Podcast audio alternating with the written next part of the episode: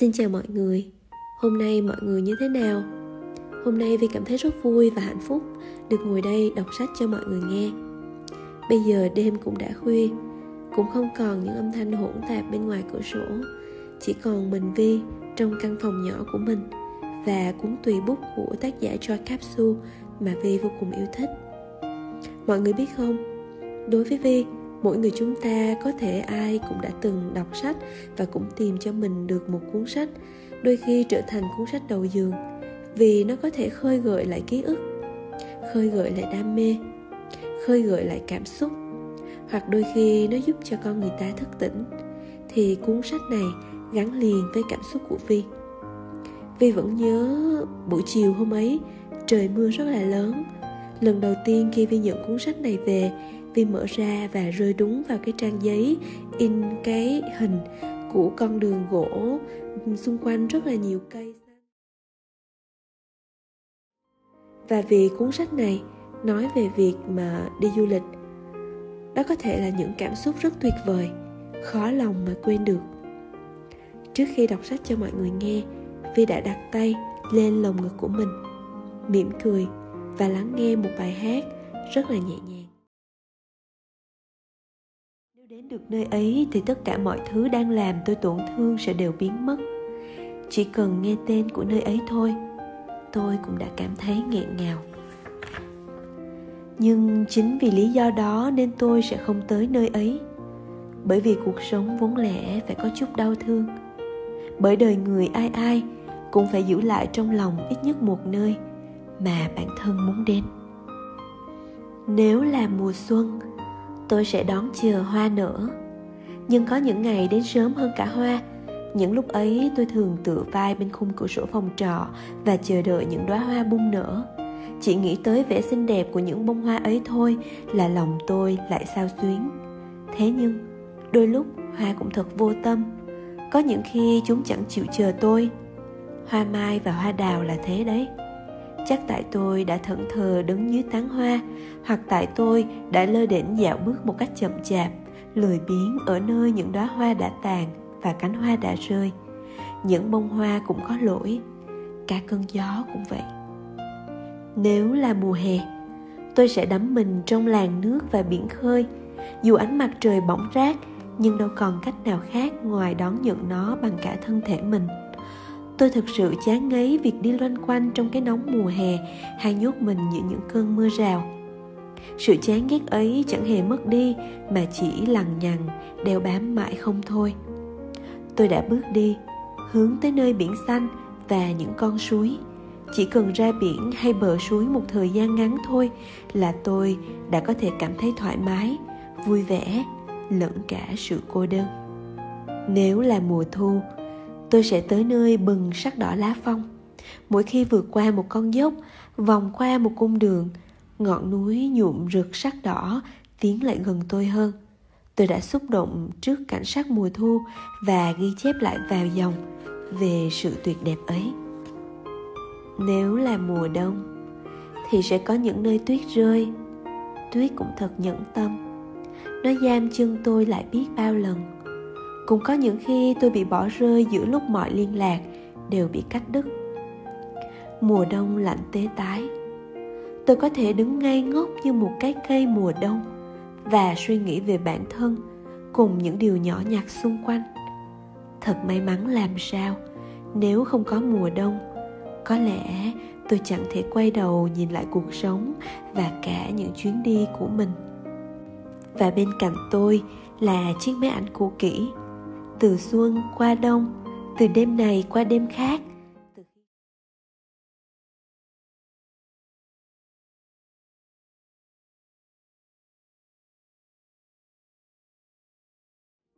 Khi đi qua ngọn đồi Gucci, nơi nhuộm sắc vàng của những cây thông trụi lá, khi băng ngang Gangjin trong ánh nắng mùa xuân vàng ươm sóng sánh, hay đứng giữa làn gió trong lành mát rượi của những ngọn đồi nhỏ sinh ra từ ngọn núi lửa Ganun, tôi đã cảm thấy rất hạnh phúc với chiếc máy ảnh mình mang theo. Trong lúc xúc giác cảm nhận được đất dưới chân mềm mại, bạn có thể sẽ nhớ ra những gương mặt mà mình đã trót lãng quên của những người mà bạn nhớ mong. Khi vượt qua con dốc với nhịp thở gấp gáp, bạn có thể ngẫm ra về sự khiêm tốn và kiên trì. Từ khẩu độ ống kính máy ảnh hai chấm tám đến hai mươi hai, từ tốc độ màn chập máy ảnh một phần năm giây đến một phần năm trăm giây, từ xuân qua đông, từ biển tới núi, tôi đều hồi hộp. Xuyến sao? Chuyến du lịch kết thúc, tôi trở về nhà. Đôi giày cũ đã mòn, quần áo thì sờn rách, nhưng căn nhà thì vẫn đang đợi tôi. Trở về nhà, những thứ đổ ra trong túi của tôi tất cả chỉ có những con đường quanh co trên những rặng núi trùng điệp. Hai cơn gió thổi khiến con thuyền chao đảo, dập dình nhấp nhô. Có những đóa hoa rơi rụng cùng những con đường lẩn khuất ẩn mình sau những góc phố. Có thể ngồi ngắm cảnh hoàng hôn buông, những bông tuyết đậu trên mu bàn tay một ai đó. Có đường ray tàu xum xuê xanh cỏ, có âm thanh của chiếc chuông.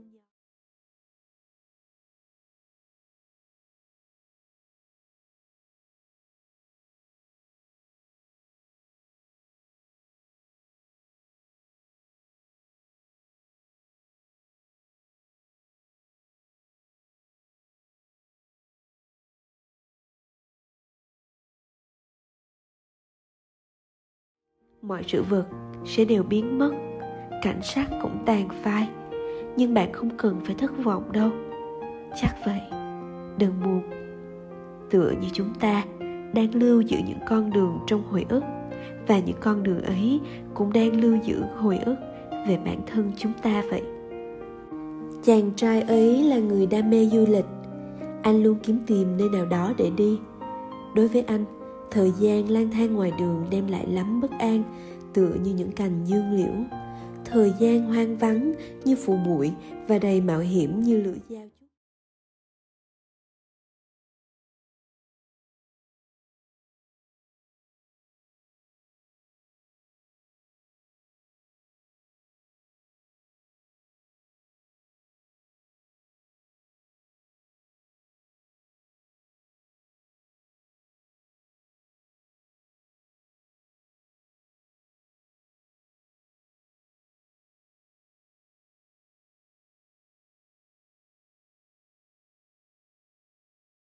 Dù là lang thang trên bãi biển hay đi vào núi sâu, chỉ cần không phải là nơi đây thì đối với anh, đó đã là những chuyến du lịch, và đó đã là hạnh phúc. Những chuyến đi cho con người ta thấy những đường nét chân thực của cuộc sống. Dẫu rằng anh không biết cuộc sống đúng nghĩa thật ra là như thế nào, nhưng anh cũng đã từng định làm và đã từng làm những việc, giả dụ như dẫm nhiều lên phần gót sau của đôi giày mới mua để tạo thành những nếp gấp cũ kỹ cho phù hợp với bộ đồ đang mặc, hay là tạo ra những niềm vui như vừa uống ly cà phê rang xay thơm ngon vào buổi sáng và vừa lắng nghe điệu nhạc mua xa. Tuy nhiên, những điều đó đều rất đổi lạ lẫm và chẳng ăn nhập gì với nhau. Đối với anh thì một tuyết tương ớt Hàn Quốc khi bay trên độ cao ba nghìn không trăm bốn mươi tám mét lại khiến cho anh cảm thấy thoải mái hơn là bánh sườn bò và ly sữa ấm hay mâm cơm bày biện món cơm cuộn rong biển nóng hổi cùng kim chi vừa mới muối xong. Lúc đeo ba lô gấp gáp chạy đuổi cho kịp chuyến tàu cuối cùng khiến cho anh cảm thấy hạnh phúc hơn là nằm lì trên sofa êm ái, tay cầm chiếc điều khiển tivi chuyển hết kênh này đến kênh khác. Những con người anh gặp, những con tàu, những đóa hoa, những cánh đồng, những chiều hoàng hôn trong chuyến hành trình thật là tuyệt. Nơi ấy có cả sự sống.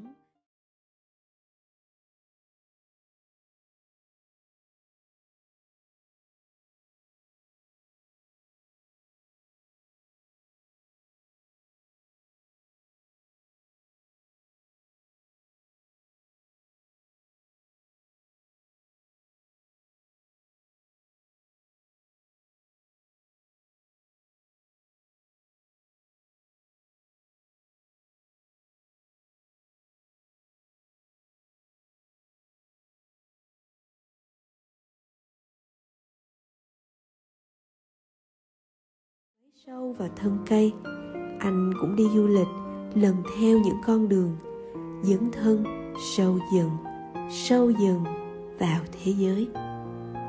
Ngay giờ phút này đây, tôi chỉ sống vì tôi. Ngay giờ phút này, hãy thử chỉ sống vì bản thân. Hãy thử một lần lãng phí cuộc đời cho chính bạn. Chắc bạn cũng đã từng có một ngõ phố riêng mình. Nơi ấy có vài ba cột đèn đường đứng chôn chân. Có một quán rượu nhỏ hẹp như vai của một chú lừa.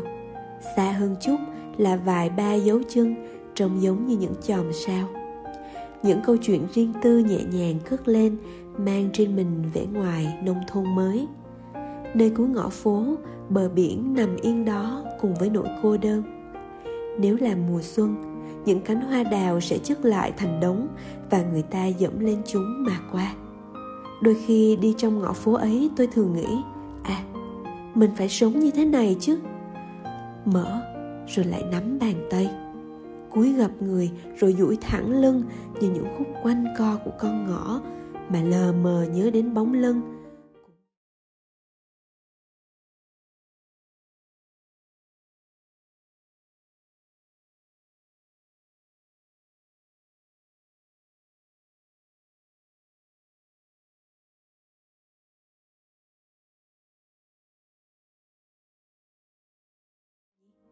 Có phải tôi đã quá vội vàng mà tìm tới hay không?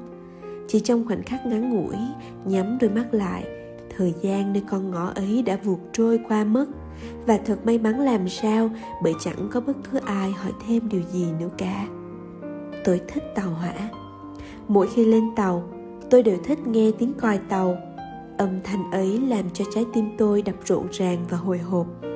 Tôi thích ga tàu nhộn nhạo, huyên náo trong khoảnh khắc mỗi lần cửa tàu mở.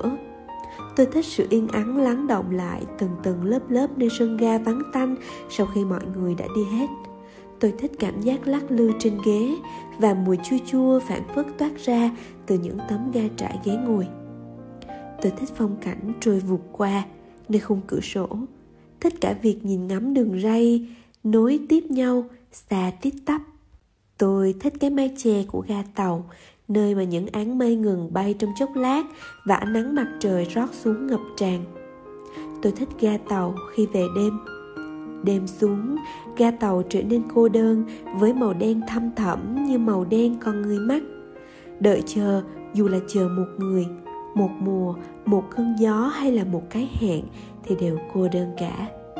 Tôi thích sự cô đơn trong vắt và rõ ràng như thế. Nhưng điều mà tôi thích nhất chính là giây phút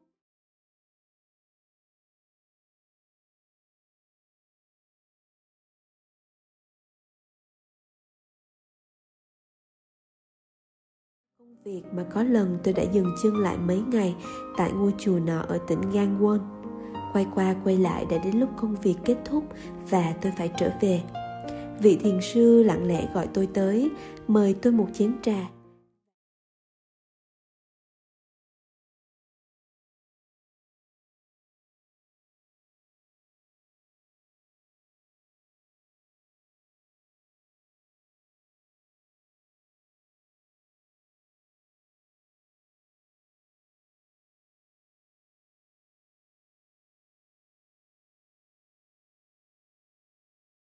Chí còn chưa thể sử dụng thành thạo một chiếc máy ảnh tự động.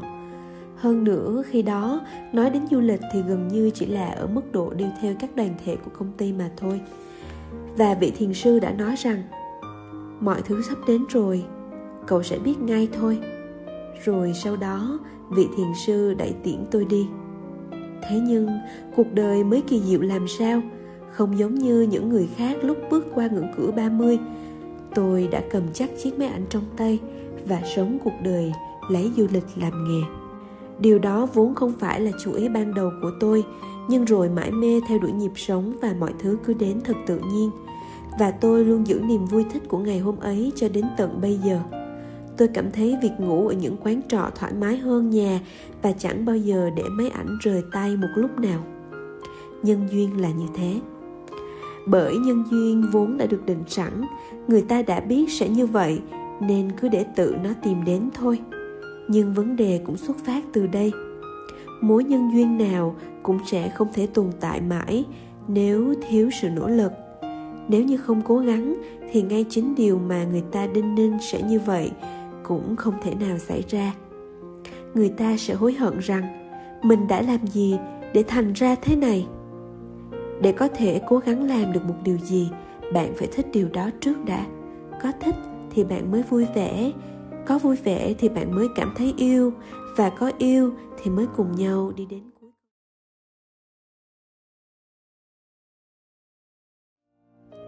Hướng đi từ Sokcho tới Ganun có bãi biển Hayo, dọc bên đường quốc lộ số bảy. Tấm biển chỉ dẫn tới bãi tắm nhỏ xinh này chẳng có gì thu hút, nên nếu không để ý thì rất dễ bỏ qua. Chúng ta luôn khó tìm thấy những tấm biển chỉ dẫn đưa chúng ta đến những nơi tuyệt vời ấy, hoặc hiển nhiên cho rằng những nơi đó không hề tồn tại. Chỉ cần đến được nơi này thôi là cuộc đời dường như sẽ ngắn lại. Bạn tôi đã nói thế này khi đi bộ dọc theo bãi tắm biển Hayo. Làm việc tám tiếng, yêu đương tám tiếng và dành thời gian cho bản thân mình tám tiếng. Nếu có thể sống sao cho mỗi ngày đều chia được thời gian ấy ra làm ba như thế thì chắc sẽ thấy hạnh phúc đủ đầy. Bãi biển, biển cả và bầu trời, mỗi thứ đều chính xác là một phần ba của bãi tắm Hayo nơi đây. Đi bộ dọc theo bãi biển Hayo, chúng tôi đã vỡ lẽ ra được điều ấy. Trong cuộc sống của chúng ta, đôi lúc chẳng có việc gì quan trọng hơn được mặc quần đùi đi bộ thong dong trên bãi biển ấy.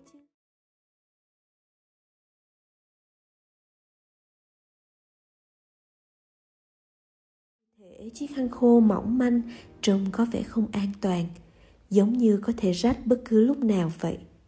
Với em thì có lẽ chỉ cần thêm một chút xíu đa cảm nữa thôi.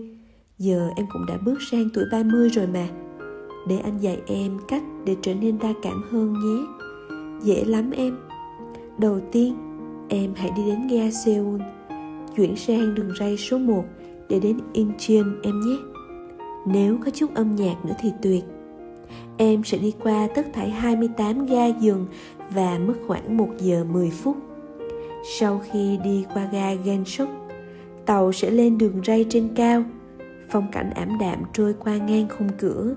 Những nhà máy, ngôi nhà nhiều thế hệ chung sống với những mái ngói đen nối tiếp nhau và vô vàn những quán trọ sượt qua bên ngoài cửa sổ. Những con người trong buồn bã, chán nản. Em đã đến ga Incheon rồi chứ? Vậy em hãy đi sang khu người Hoa ngay bên kia đường nhé. Em hãy ăn mì đen khi chỉ có một mình ấy. Đừng ăn mì jambon hay cơm rang, miếng trộn, phải ăn mì đen đấy nhé. Thưởng thức món mì đen một mình sẽ khiến cho con người ta trở nên đa cảm. Theo kinh nghiệm của anh, chắc chắn là như vậy đó. Em hỏi tiệm nào ngon ư? Tất cả đều ngon ấy. Tiệm bung mi cũng ổn, tiệm ngon hua chun ăn cũng được. Ừ, đúng đấy. Chẳng có điều gì đem đến cho con người ta nhiều xúc cảm như khi thưởng thức đồ ăn ngon một mình. Ăn mì đen xong rồi, em hãy đi bộ dạo quanh một vòng khu người Hoa nhé. Kể ra mà có chút mưa bay lất phất thì bầu không khí sẽ còn tuyệt hơn. Nếu em đến một tiệm tên là Lương Sơn Bạc, ở đó có trà tàu và em có thể chiêm ngưỡng những chiếc mặt nạ. Em có thể ngắm quần áo, giày dép, túi xách Trung Quốc.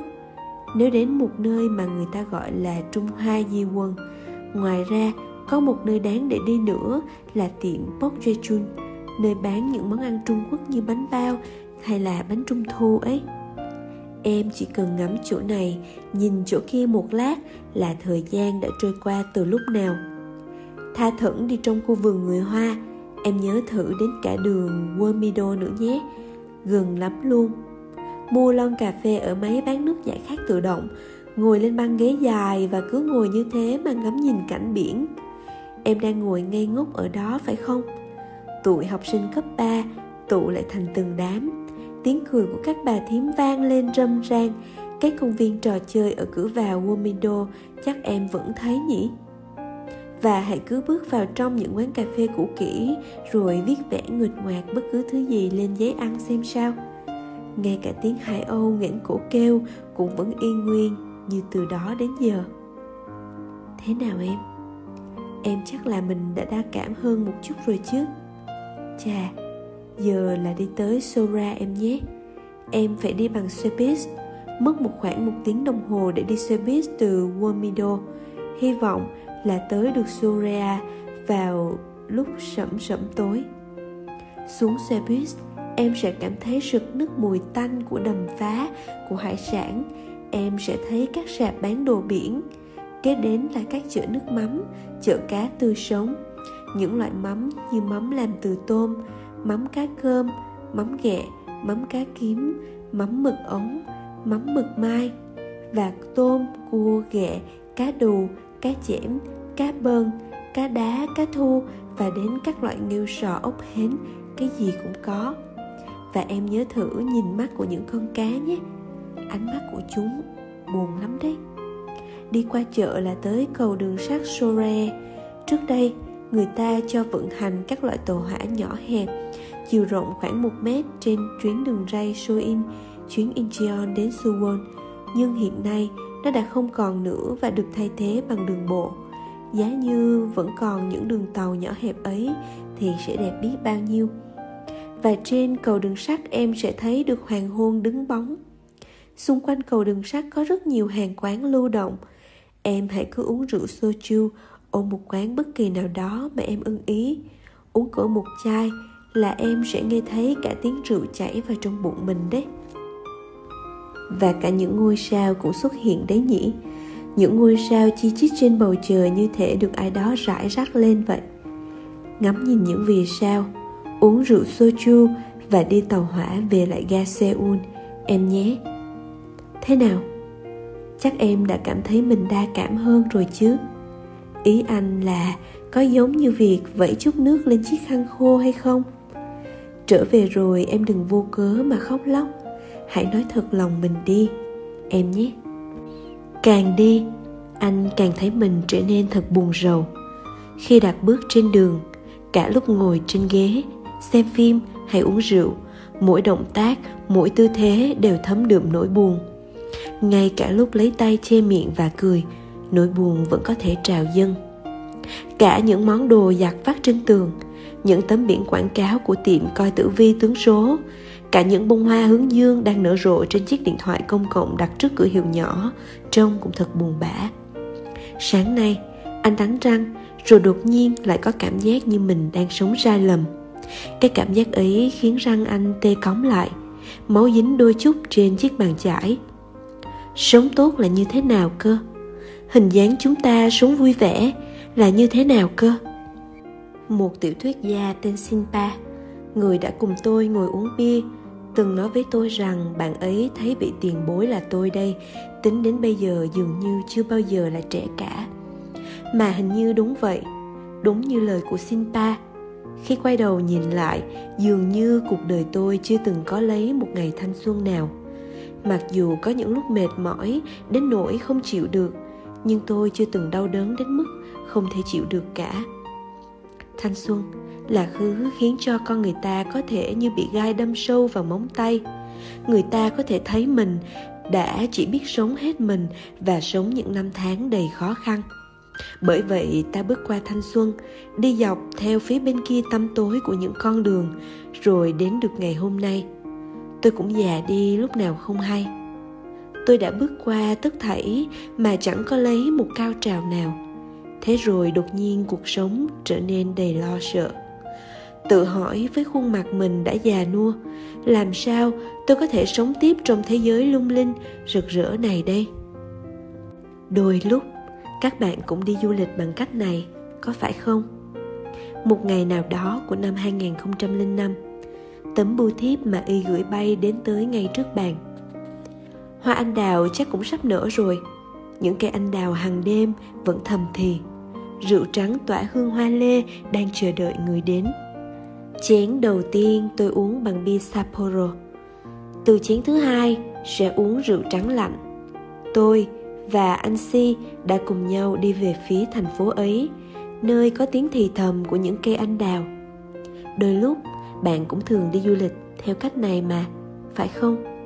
Không nhất thiết phải cứ lập kế hoạch từ rất lâu trước đó, xem bản đồ để lên lịch trình bay, cứ phải đóng mở cốp xe để xếp đồ được đâu. Chỉ cần có một tấm bưu thiếp ai đấy gửi cho ta, hay một cuộc gọi điện thoại ngắn ngủi, cũng giống như chúng ta đã được đặt chân qua những con đường đó rồi. Vì ở nơi ấy, chúng ta sẽ nhận được đầy đủ sự an ủi. Con đường ngay sát bên công viên tràn ngập nắng, ánh sáng đông đầy, sóng sánh sâu như một chiếc ao. Tôi đến bên bờ ao, rón rén thử chạm bàn tay xuống. Chiếc ao chứa đựng ánh sáng thật ấm áp và làm tim tôi rung động. Như thể có câu chuyện nào đó đang được thì thầm khe khẽ kể, như thể có thanh âm của bài hát nào đó vang vọng bên ta. Sống như thế này thật là thích biết bao. Giống như con đường ngập tràn ánh sáng, khiến những hòn đá cuội tối màu dường như sáng bóng lên loang loáng. Nếu trong lòng chúng ta có một góc hân hoan đông đầy như thế thì thật tốt biết bao.